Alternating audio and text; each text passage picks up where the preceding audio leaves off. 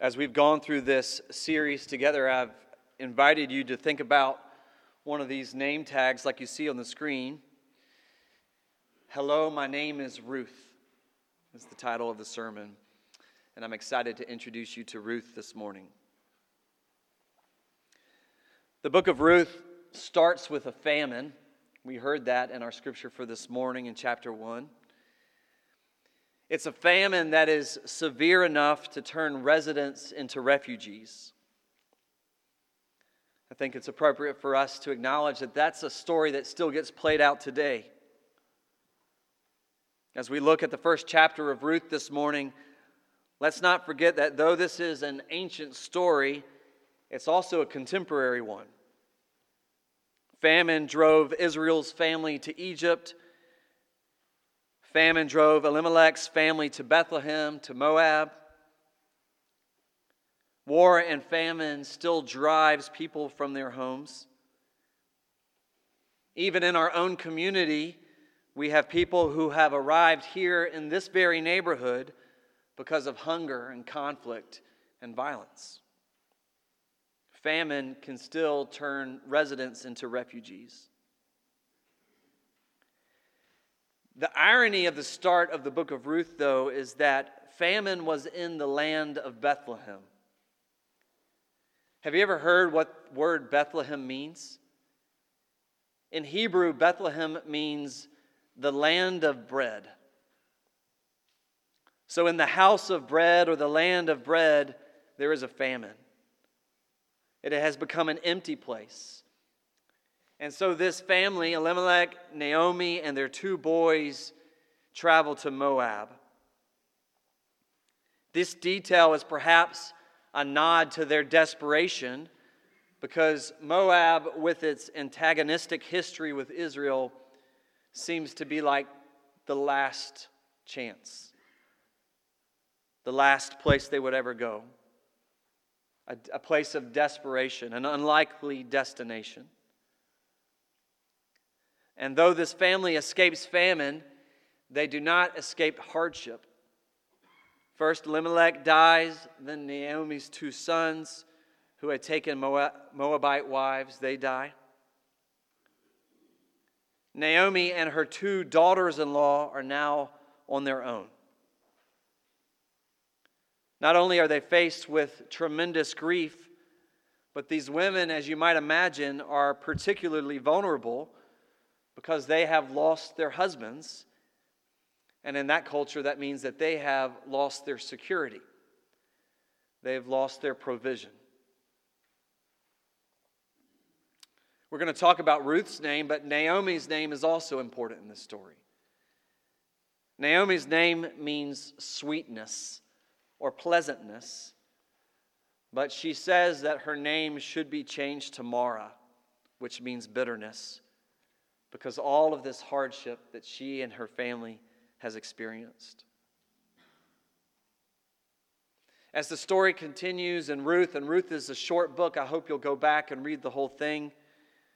But as the story continues, the women learn that Bethlehem again has bread.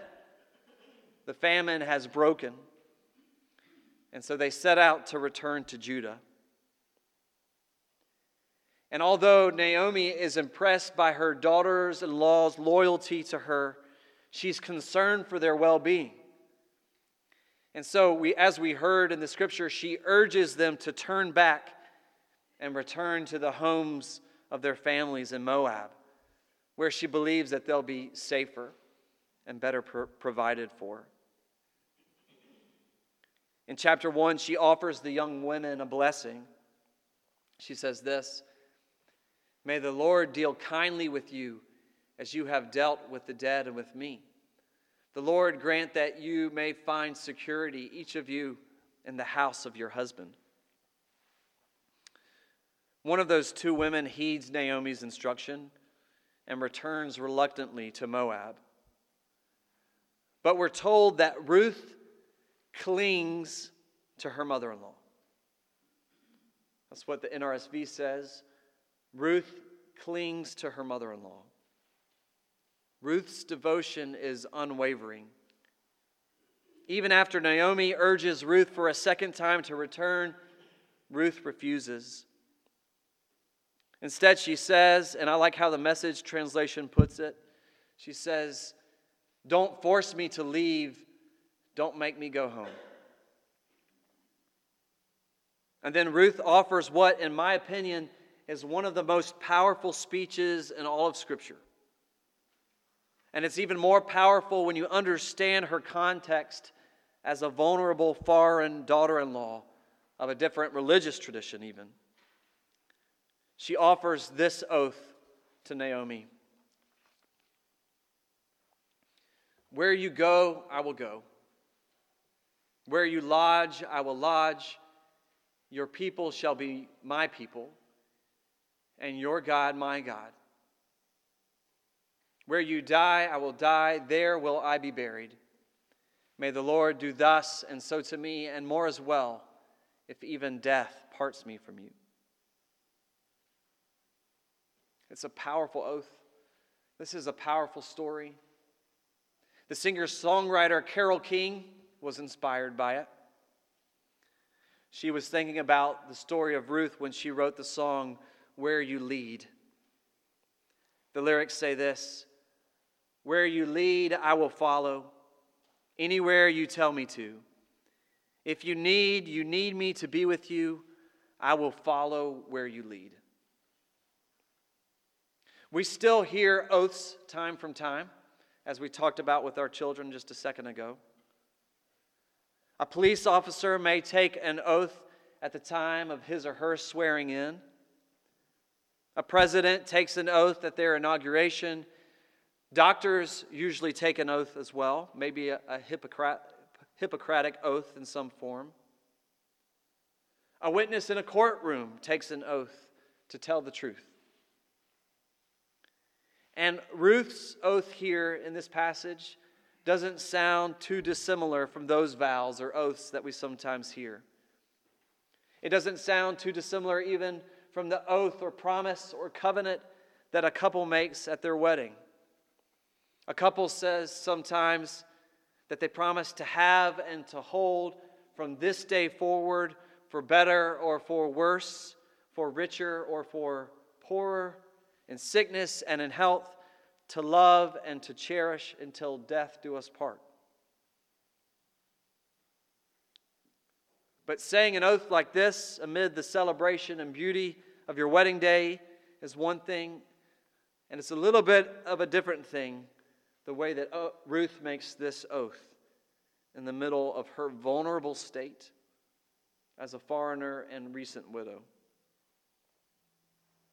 But she makes this promise Where you go, I will go. Where you lodge, I will lodge. Your people shall be my people. Your God shall be my God. Ruth's kindness, compassion, and loyalty are displayed throughout this whole book. And in this series on names, Ruth's name is a perfect fit for her story and her loyalty. Ruth's name comes from Hebrew, it means companion or friend.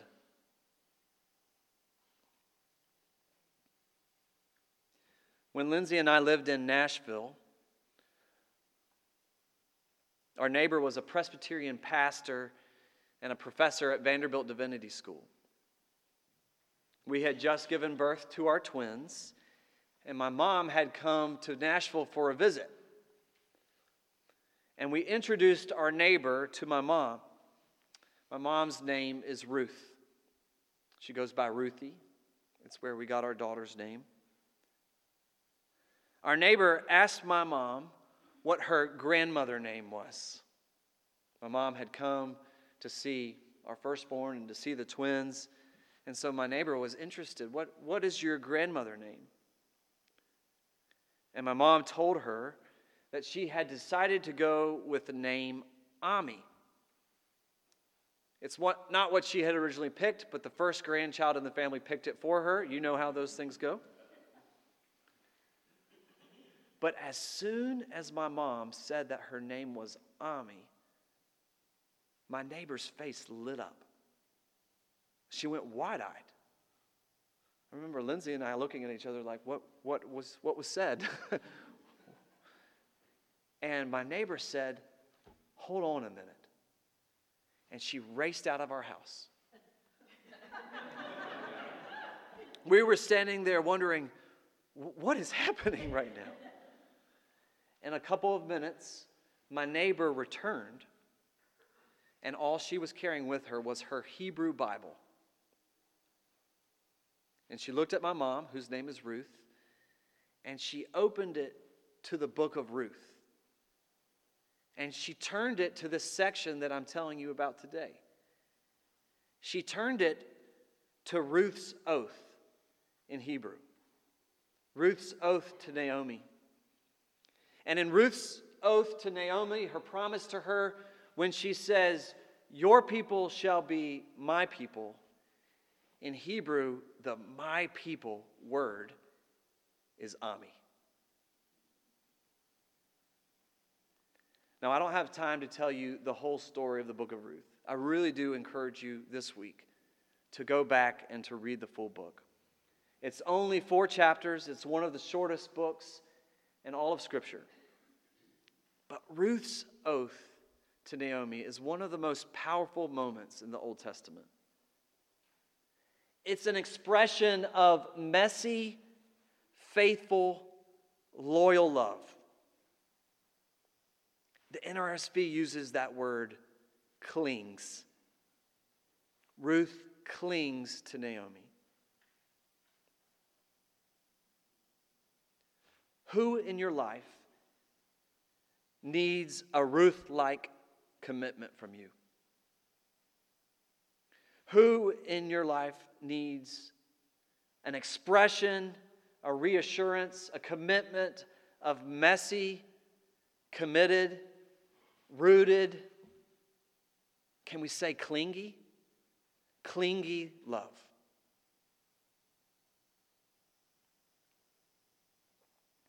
There's a really important word in Scripture in Hebrew, and we've talked about this word from time to time.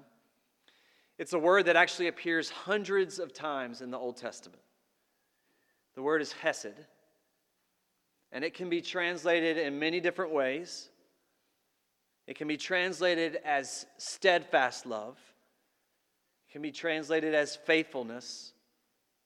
I really love how one commentator translates this Hebrew word hesed. She says it's this love in action. Love in action. When Naomi tries to send Ruth away, she prays that the Lord will show Hesed to Ruth. Instead, though, it's Ruth who shows God's Hesed to Naomi. Ruth is an example of love in action messy, steadfast, clingy love. Ruth chapter 1, verse 14 says that Ruth clung to Naomi. She stuck by her in steadfast, faithful love. Throughout church history, some have questioned Ruth's inclusion in the biblical canon because God isn't really a main character in this story. Instead, though, in the book of Ruth, it's God's people. It's God's people who we can say are the strongest evidence of God's faithfulness. First through Ruth, and then later in the book through a na- man named Boaz. And I really do hope you'll read the rest of the story. Have I said that yet? and at the end of this book, God's goodness and faithfulness, God's chesed for Naomi, they are made abundantly clear. Naomi, who was made empty through famine and grief, becomes full again at the end of the book. Her daughter in law, her beloved Ruth gives birth to a son. And I'm sorry to give away the ending, but the book ends with Naomi, whose name means sweetness, finding sweetness once again. The book ends with Naomi holding her grandson. She's holding her grandson, and the women of the town are now the ones offering a blessing to her. And Naomi, who first gave a blessing to her daughters in law, is now the one on the receiving end of the blessing. Blessed be the Lord who has not left you this day without next of kin. And may his name be renowned in Israel. He shall be to you a restorer of life and a nourisher of your old age. For your daughter in law, who loves you, who is more to you than seven sons, has borne him. Even in your messiness, God's love for you is Hesed. It's steadfast and it's faithful. That's God's promise for you. This morning, I want to go so far as to say it's God's promise of clingy love. It will stick with you even when life feels empty and bitter. Because Hesed love doesn't go anywhere. I didn't say that right. It's not that Hesed love doesn't go anywhere, it's that that kind of love goes everywhere. Where you go, I will go. That's God's promise to you, too. Where you go, I will go. Where you go, God's love goes with you. But you are called to ask this question in return Who in your life needs to know that they are loved in the same way? Who in your life needs to hear the powerful promise that where you go, I will go? Who in your life needs to be reassured of messy, rooted, promised, committed, and clingy love? Let's pray. Gracious and loving God, you love us so much. You promise to stick with us, to be with us, to be in Christ, our Emmanuel, our God with us through all life's seasons. Your love cannot be shaken or taken from us. It's Hesed love, it's steadfast love, it's clingy love. And the challenging truth of the scripture is that this is the kind of love that you call us to show the world. God, you call us to get in the middle of the mess, to be relentless in how we care for others with the same compassion you have so graciously shown us.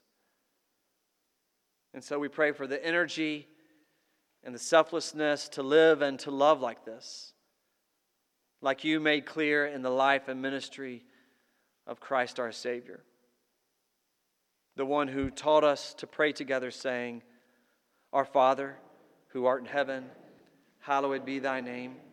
Thy kingdom come, thy will be done, on earth as it is in heaven. Give us this day our daily bread, and forgive us our debts as we forgive our debtors. And lead us not into temptation, but deliver us from evil. For thine is the kingdom, and the power, and the glory forever. Amen.